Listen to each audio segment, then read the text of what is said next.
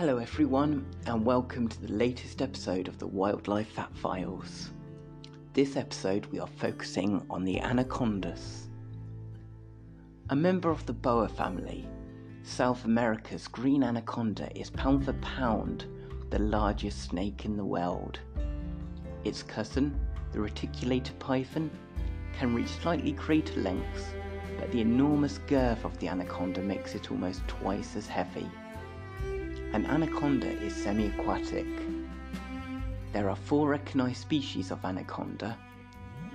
They are the green anaconda, the yellow, the dark spotted, and the Bolivian anaconda. You can tell the difference genetically, but also based on their size and geographic range. According to Jacksonville Zoo, anacondas feature predominantly in South American myths sometimes appearing as shapeshifters, as the creator of the water, as vicious human eaters, or as magical spiritual beings with healing properties. The evolution of anacondas is thought to have dated very far back, most likely from early lizards, and they most likely split from ancient boa constrictors. So, what is a cross between a bandana and an anaconda? A bandanaconda. Anacon- anacondas are stocky, muscular snakes that are thicker than other boas. They have thick necks and narrow but large heads. All anacondas have nostrils and eyes on the top of their heads, which allow them to see above the water while remaining mostly submerged. They have a thick black stripe that runs from the eye to the jaw. Anacondas have small, smooth scales that grow larger towards the posterior of their bodies. They have loose, soft skin that can handle a great deal of water absorption. Near the cloaca region, anacondas have spurs on their scales. Males have larger spurs than females though females are overall larger and longer snakes. In fact, anacondas exhibit the largest sexual dimorphism of any ter- tetrapod species. This is according to Jesus Rivas, a herpetologist and founder of the Anaconda Project. Their eyes and nasal openings are on the top of their head said, allowing them to lay in wait for prey while remaining nearly completely submerged.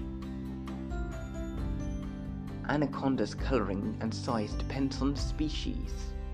Their spotted, green, yellow, and brown colour palettes allow them to blend in with tropical rivers and rainforests. Green anacondas, true to their name, are greenish brown olive or greenish grey. They have black or brown egg shaped spots on the mid to posterior back of their bodies. Their size are sometimes more, their sides rather, are sometimes more yellow than green with egg shaped spots with yellow centres. This is according to the Jacksonville Zoo. Yellow con- anacondas have yellow, golden tan, or yellow green colouring, with black or dark brown blotches, spots, streaks, and dorsal bands. Each snake has a unique pattern of yellow and black scales on the bottom of its tail. Not much is known about the Bolivian anaconda, which were long considered a hybrid of the yellow and green anacondas until sci- scientific scientists determined that they were their own species. Their colouring is similar to the green anaconda. Dark spotted anacondas have dark brown or black spots on a brown background and grow to be about 9 feet or 2.7 metres long. Green anaconda's length is still a matter of debate. They are quite difficult to measure. It is hard to stretch out a captive anaconda, not to mention potentially dangerous for the snake People who see anacondas in the wild are likely to overestimate their length due to fear. Also, an anaconda that has recently eaten will look much larger than one that hasn't, causing exaggerated estimations of size. Furthermore, the skins of dead snakes can be stretched, meaning that it is hard to scientifically verify the length of those. What we do know is green anacondas can grow up to more than 29 feet and measure more than 12 inches in diameter. Females are significantly larger than males. Other anaconda species, all from South America, and all smaller than the green anaconda. There have been also reports of anacondas reaching lengths of 40, 50, and even 100 feet. But this is far longer than anything that has scientifically been verified. These reports have given rise to the great giant anaconda myth, popularized in the early 20th century by explorers and colonists. Weights are also not sh- known for sure. Estimates top out at about 550 pounds, according to National Geographic, but the average is probably somewhere between 100 and 150 pounds. This is according to the lives of amphibians and reptiles in an Amazonian rainforest by Cornell in 2005. So, an anaconda came from my letterbox today. I think there's been an Amazon mix up. Anacondas live in swamps, marshes, and slow moving streams, mainly in the tropical rainforests of the Amazon and Orinoco basins. They are cumbersome on land, but stealthy and sleek in the water. They thrive in the heat, humidity, and dense foliage of the rainforest. Green anacondas are, as stated above, are found in the Amazon basin and the Orinoco basin, and also in Colombia, Venezuela, Ecuador, Peru, Bolivia, Trinidad, according to the Jacksonville Zoo. Yellow anacondas live in Paraguay, southern Brazil, Bolivia, and northeastern Argentina. The Bolivian anaconda is found only in small parts of Bolivia, according to the San Diego Zoo, and the dark spotted anaconda lives in Brazil and French Guiana, according to the International Union for the Conservation of Nature. They are adaptable, and snakes that live in grasslands sometimes bury themselves in mud and become dormant during the dry season. They spend most of their time swimming or lurking in murky, sluggish rivers and slow moving streams. They sun themselves on branches hanging over water, which they can easily drop into if needed. They are most active in the early evening and at night their large size makes them cumbersome on land, but they can move swiftly in the water. They are solitary snakes, and green anacondas have their own home territories. They reach their monumental size on a diet of wild pigs, deer, birds, turtles, capybara, caimans, and even jaguars. Female anacondas sometimes eat the males. Anacondas are non-venomous constrictors, coiling their muscular bodies around captured prey and squeezing until the animal asphyxiates, basically suffocates. Jaws attached by stretchy ligaments allow them to swallow their prey whole, no matter the size. Their stretchy skin and lack of sternum allows their body to change shape to accumulate their dinner, and they can go weeks or months without food after a big meal. Anacondas usually lurk in rivers near the banks, where the murky waters and their camouflaging colouring conceals them, waiting for prey to come to drink. Then they attack. They restrain their prey with their sharp, curved teeth and apply their constrictive killing technique. It also grabs its victim and pulls it underwater, which drowns the prey. However, quite recently, scientific papers uncovered some common misconceptions about how the constricting works. One is that it crushes or breaks the bones of the prey. Another is that the snakes suffocate it, squeezing the prey, the prey's lungs too tightly to work. It turns out that the squeezing overwhelms the circulatory system. Blood cannot get to the brain and the animal dies within seconds due to something called ischemia.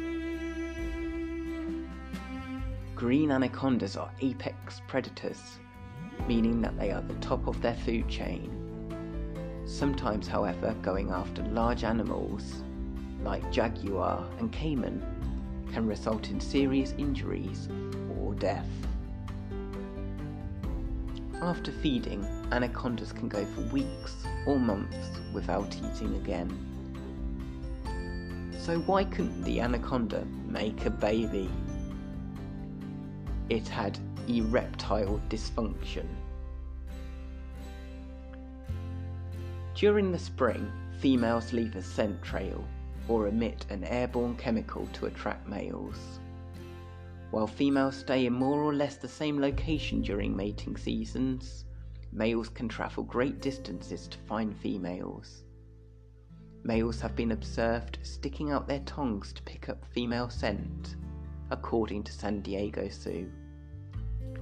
Like much of their lives, anaconda mating takes place in or near the water.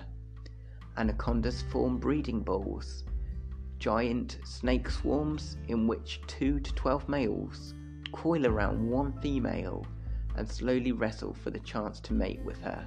Sounds awfully painful. Breeding balls can last for as long as four weeks, though the male may win by strength. Sometimes the female chooses who she wants. Females may mate with several males during the season. The male presses his body to the female and rests his head on her neck. He flicks his tongue and his spurs become erect. The spurs rub against the female's vent region, which encourages her to copulate. As he presses clo- his cloaca against hers, his spurs make a scratching sound. Copulation is complete when the female raises her cloaca to meet the males. The male holds her against him tightly by wrapping his tail and lower body around her. After mating, females carry their embryos inside their bodies, which they gestate for seven months. During this time, females do not feed, poss- possibly because hunting carries the risk of injury, which could harm the babies and possibly because carrying babies requires such an energy investment. Green anacondas mate every other year, or even less. They have a gestation period of 6 to 7 months. Like boa constrictors, they give birth to live young. Inside the mother, embryos are attached to a yolk sac and surrounded by a membrane. When it is time for them to be born, they are pushed out through the cloaca. They are born still in the membrane and must break it. Mothers do not care for their young, who instinctively know how to survive on their own. Females typically have around 29 babies, though the number is fewer for smaller anacondas and higher for larger ones. A clutch could include up to 50 young ranging from 2 to 3 feet in length. The baby snakes can swim and hunt shortly after birth. They grow very rapidly, reaching maturity at 3 to 4 years. In the wild, they live for about 10 years. In captivity, they can live for up to 30 years. Currently, anacondas are not endangered and their numbers appear to be more or less stable. However, they do face persecution by humans, as they are often killed on sight due to fear of human ingestion. Human ingestion is unlikely, and humans should not kill anacondas. The biggest threat is undoubtedly the loss of suitable habitat, as tropical forests are felled for timber or ag- agriculture. Attacks on humans by anacondas is very rare and can be usually attributed to some sort of self defense or because of mistaken identity.